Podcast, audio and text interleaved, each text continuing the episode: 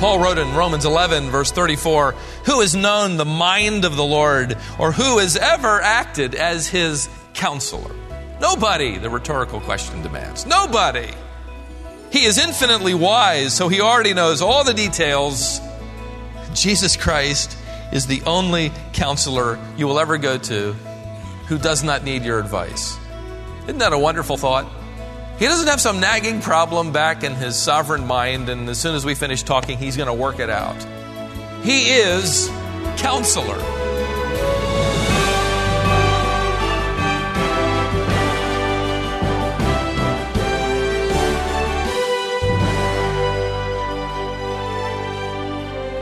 Jesus Christ is the subject of more than 300 Old Testament prophecies.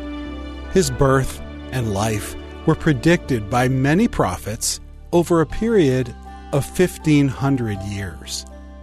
One of those prophets was Isaiah. Today, Stephen begins a three part series called Prelude to Bethlehem. We'll be looking at some songs actually written prior to Jesus' birth, but pointing to him. Today's song comes from Isaiah 9 6. Isaiah gave Jesus several titles You've heard them before, but Stephen will help you understand the implications today. This message is called The Song of Isaiah. I don't think Christmas would be the same without music. And I think what's interesting when you study those passages related to what we call Christmas, those biblical accounts of Christ's birth, you discover that music played an irresistible role in the events. You can't get halfway through the first couple of chapters of Luke's gospel before you've, you've read at least four hymns that have been sung. Songs that were sung about his coming birth, songs on the day of his birth, and songs shortly after his birth. And it's still true today, no matter where you go in the world, wherever there is the gospel of God becoming a redeemer, a man to walk among us, you discover music. Music is the natural, predictable response of a grateful heart. Whether you can sing or not, you find yourself singing something to Him. You go all the way back to Moses when they walked through the Red Sea. God parted the water. You remember the Egyptians were pursuing them and they got safely across on the other side, and the waters came back and destroyed the Egyptian army. And they got to that bank side, the Israelites, and what they do? They stopped then and there and they began to sing. An entire chapter in the book of Exodus records their hymn, their gratitude to God who'd redeemed them. David compiled a hymnal of, of songs that re- reflect his own heart, that God had put a new song in his mouth to the God of his salvation. You find Paul writing a letter to the believers in Ephesus, literally commanding them to sing. He assumed they would, and he said, Sing with psalms and hymns and spiritual songs, making melody out of your hearts to God. It's interesting that God, when He created the angels, created in them the ability to harmonize, the ability to sing. Job chapter 38 tells us that the morning stars, a reference to the angels, they sang together when God was creating the universe. They were so overwhelmed with joy at what God was doing, they sang to Him. Of course, you're familiar with the passage in Luke where those shepherds are tending their sheep and the angels gather and they have that huge choir in the sky and they begin to, to sing. And you say, well, no, it says that they praise God saying. They weren't singing. Well, the word praise is an interesting word that rarely occurs in the New Testament. It's from the verb aineo oh, that is the counterpart to the Hebrew word hallel, which means to praise, and it usually is associated with music. In fact, whenever that verb is used and following that verb, there are some poetic lines. It's an indication to us as Bible students that they are literally singing a hymn. And so the angels gathered and they began to praise God. You could render it, they praised God, and these were the lyrics. And what were the lyrics of their, their choir's song? Glory to God in the highest. The tense of the verb indicates they sang it over and over and over and over again. Glory to God in the highest. And all those shepherds could do was to stand there with their mouths open and their hearts thumping and their minds racing as they heard this incredible music giving glory to God for the fact that the Redeemer had come. Well, what I want to do with you over the course of these three Sundays is look at some of the songs that have been sung. Singing just didn't start when the baby was born, by the way. The angels weren't the first ones to begin singing. No, there, there actually was a prelude of music long before Joseph and Mary ever arrived in Bethlehem. Today we'll look at the song of Isaiah. Next Lord's Day, Lord willing, the song of Zacharias. And on the third Sunday, the song of Mary. One of the first hymns composed by a human heart. Perhaps the earliest poem relating to the incarnation, that is, Christ becoming a man, was composed 600 years before Jesus Christ was even born. I want you to see the lyrics for yourselves. Turn to Isaiah chapter 9 and look at verse 6. These are words that have been the foundation for music since this time on. He's writing a poem, it would be set to music. The Old Testament choirs would sing it. Here are the lyrics For child will be born to us, a son will be given to us, and the government will rest on his shoulders, and his name will be called Wonderful Counselor, Mighty God, Eternal Father, Prince of peace. Under the inspiration of the Holy Spirit of God, Isaiah composes a verse in his hymn here that goes for several verses to describe who the coming Redeemer was. And there are seven different expressions bound up in his lyrics. The first one we read at the beginning of the verse A child will be born to us. This is an, an obvious reference to the humanity of, of Jesus Christ, that God would become literally a part of humanity. Fully God, yet at the same time fully human. The next phrase relates to his deity. A son will be given to us. It speaks of existence prior to birth. This is the pre existence of our Lord. This is a reference to the eternality, the deity of Jesus Christ, who had no beginning and no ending. He is fully human, yes, but he is also fully divine. And he's called here by Isaiah a son.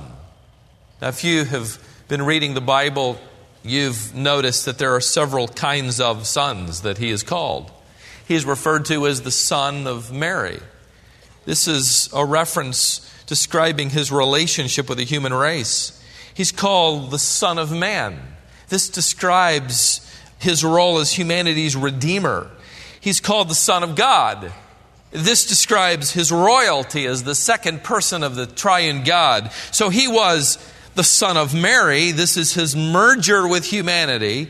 The Son of Man, this is his mission among humanity. And the Son of God, this is his membership within the Trinity. And Isaiah sings, For a child will be born to us, a son will be given to us. And the government shall be upon his shoulders. I want to talk about that phrase in a minute. But I want to get to the part where Isaiah gives us his name. What's the baby boy's name? Well, it tells us. There are several. And his name, first of all, shall be called Wonderful. Now you can stop there because the word is not an adjective describing the next noun, it is a noun. You ought to put a little comma in your translation. That is a separate title of our Lord. It stands alone as one of Messiah's names. It isn't the first time, by the way, that this expression appeared in the Old Testament.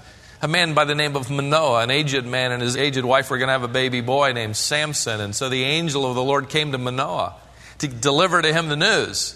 The angel of the Lord is a reference in the Old Testament to a what we call a Christophany, that is a pre-incarnate expression or appearance of Jesus Christ, often called the angel of the Lord the angel of the Lord, who is the pre incarnate Christ, appears to Manoah, telling him he's going to have a son. And, and Manoah says, I need to know what your name is. And, and our Lord responds to him by saying, Why do you want to know my name, seeing it is wonderful? In other words, it's incomprehensible. It's a title that relates to our inability to come up with the words. And so we say, well, he's, he's simply wonderful, right? I've had brides to be in my office planning their wedding ceremony. I've had more than one of them try to describe to me their future husband with gushing and sighing and saying, "Well, I can't describe him completely. He's just he's just wonderful." And I think to myself, just give him a few months. Maybe for some of them a few days.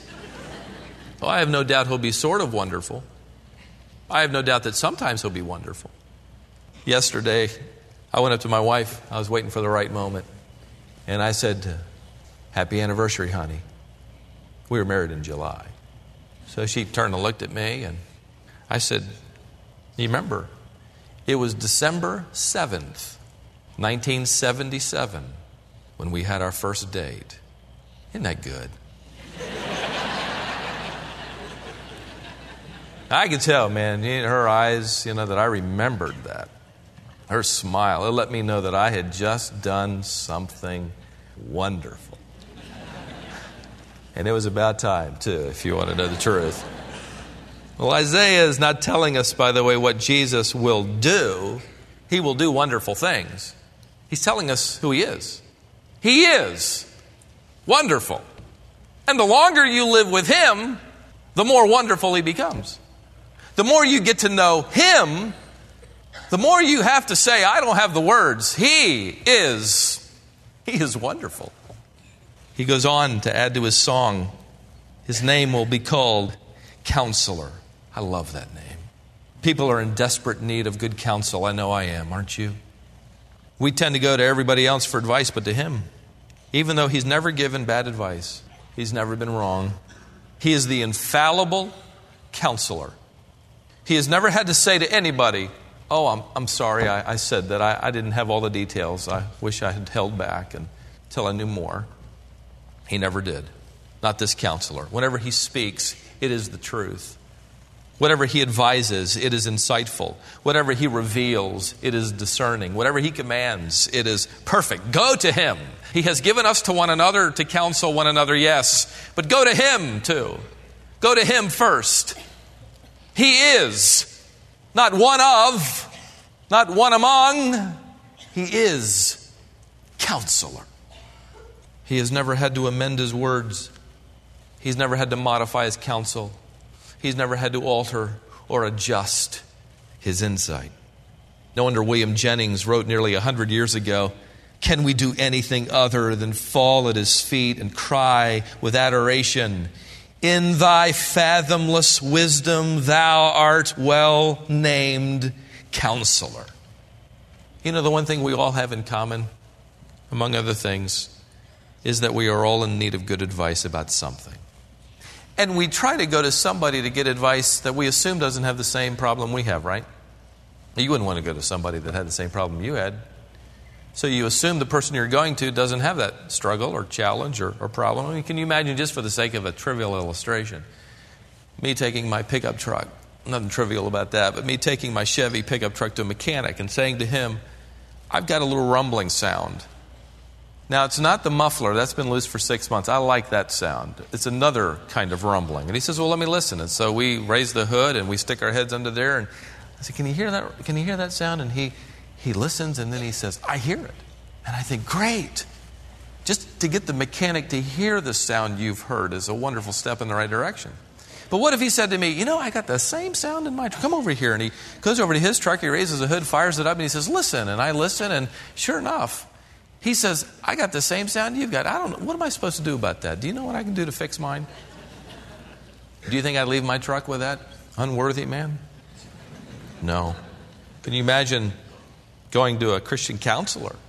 Maybe you have some difficulty in your marriage and you go and sit before him, and before you speak and tell him your problem, he says, Listen, before we get to your marriage problems, I got a few myself. I'd like your advice. Let me share mine with you, and then you can tell yours to me.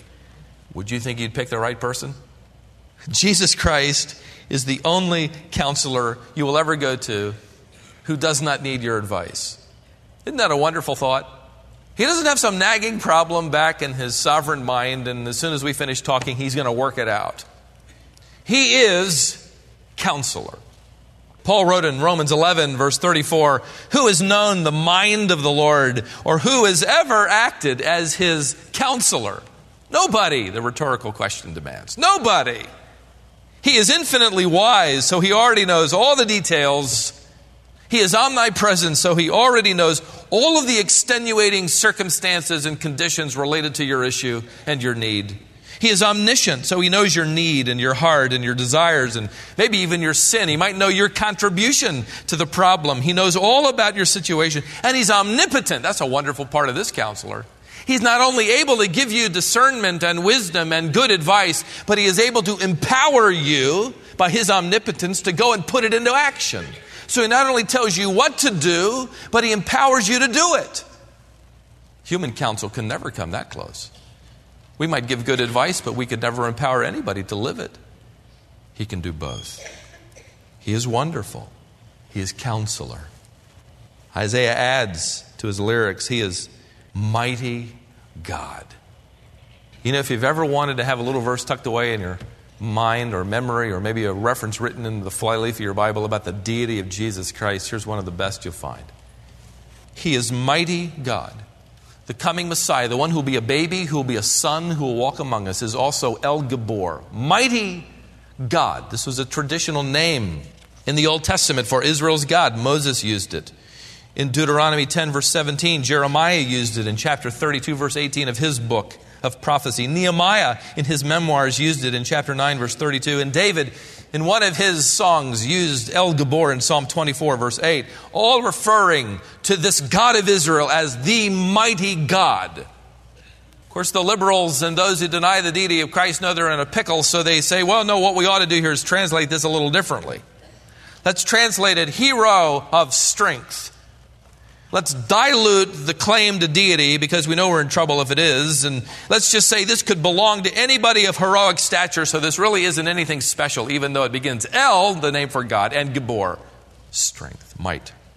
All you have to do is let the Bible commentate sometimes on itself. In fact, every time, if we can just find the right verses to comment on it. If you just go over a paragraph or two to chapter 10, you read the same Hebrew phrase applied to the God of Israel. In fact, it's translated in my translation the exact same way. Look at verse 20. Now it will come about in that day that the remnant of Israel and those of the house of Jacob who have escaped will never again rely on the one who struck them, but will truly rely on the Lord, the Holy One of Israel. We're clearly talking about the God of Israel. Now look at verse 21. A remnant will return, the remnant of Jacob, to the El Gibbor, to the mighty God. There it is. The baby about to be born, the son who will one day walk on the earth, happens to be Almighty God. Not just a good teacher, mighty God. Not just a moral man, mighty God. Not just a righteous model, mighty God. Isaiah now adds another descriptive name. He is not only wonderful, counselor, mighty God, he writes he is also eternal Father. That's strange to have the phrase Father related to the Messiah, whom we know as the Son of God, the second person of the triune God. Here he's called the Father or eternal Father. Literally, you could render this He is the Father of eternity. Even more bluntly, you could render this originator of eternity. It's a reference not to his position within the Trinity, but his authority. In fact, the phrase is used in a negative sense in John chapter 8, verse 44, where Jesus is talking about the devil. He said to those religious leaders, He said, You are of your father, the devil, and the lusts of your father you will do. For he was a liar. He is the father of lies. In other words, he is the originator of deception. He is the father of lying. He is the source, as it were, having given that first lie.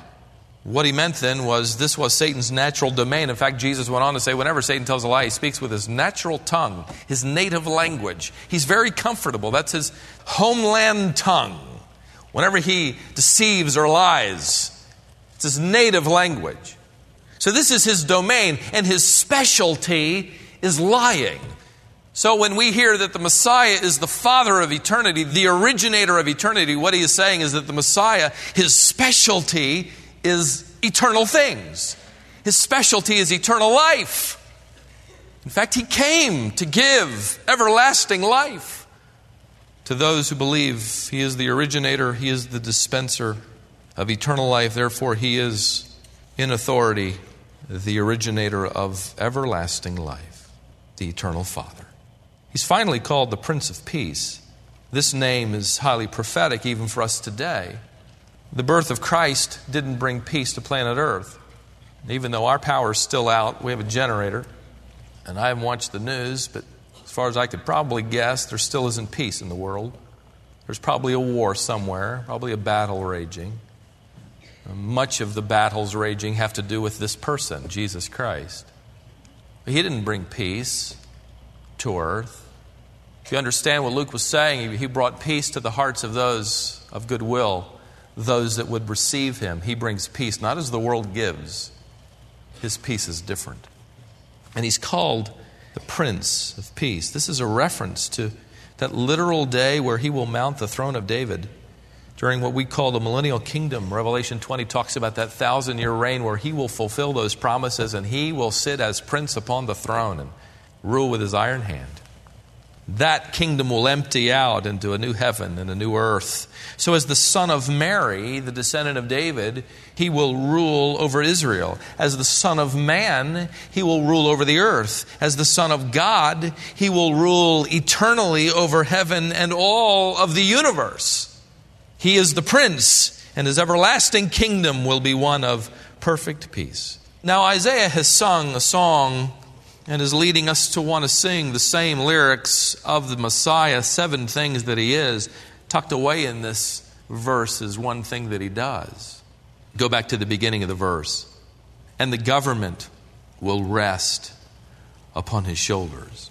You cannot understand this phrase unless you travel back in time to the wedding ceremony of an Orthodox Jewish couple during the days of Christ, following the year long betrothal period which we have studied in the past as a congregation, what they called the Kiddushim, that procession would begin to form. He's been working at his father's house building on a, an addition. That was the custom of that day. And depending on how many sons there were, eventually they'd have a compound of units all connected, and inside would be an interior court. Well, a years up and he goes to get his bride, and that's when all the neighbors empty out into the narrow streets of the village. All the relatives have come for the beginning of this celebration, and they follow him as he goes to get his bride. He arrives at her home, probably some short distance away. He probably met her in the village. And she comes out and she is dressed in as much finery as she can either make or borrow. It was their custom to even borrow jewelry just to dress up. She would try to be as much like a queen as she could on this day. Of course, the customs in many ways still come to her own Western world, and, and he would retrieve her there and he would escort her back. And everybody is following them. The entire village has come out and they're singing and chanting and celebrating. And, and the couple is, is walking along back to the father's house. And somewhere along that brief journey, the woman, it was their custom to, she would take off her veil from her face and she would lay it on her husband to be's shoulder. And the crowd would begin to chant something along the lines that the authority for her life now rested upon his strength. You could say it like this Her government shall be upon his shoulder. That's what he means here. The government shall be upon his shoulder then, in the future, and even now for those of us who've become members of his bride. We, at some point in our lives, rested on his shoulder our will our hearts, our dreams. We have given him the authority to govern us as our prince. And when we do lay upon his shoulder the governance of our lives, the leadership and authority of our lives, we don't have to wait till that time when he comes to take us and escort us back to the Father's house. Even today, we can know some of the rich truth of the one we follow, the one we love, the one we submit to, the one we have surrendered to, this one who is wonderful, counselor, mighty God, everlasting Father, Prince of Peace.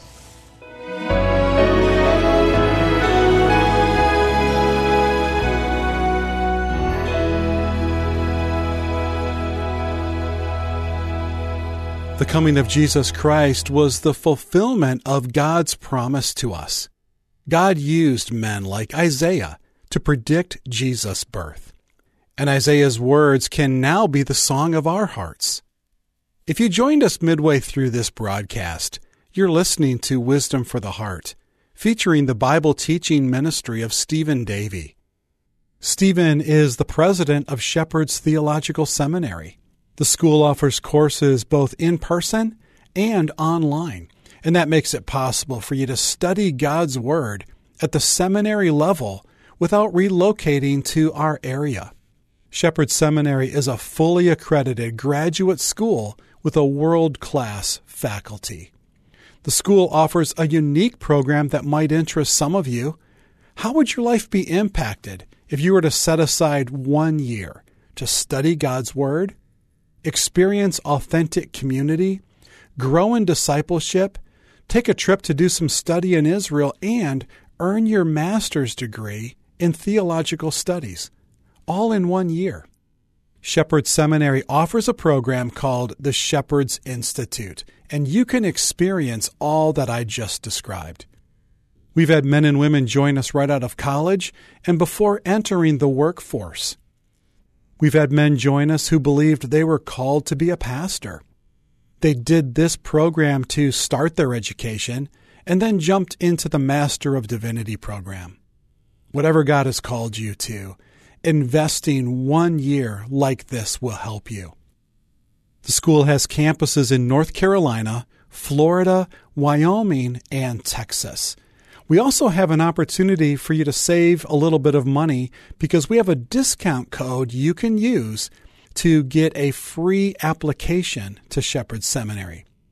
When you apply, simply use the word wisdom.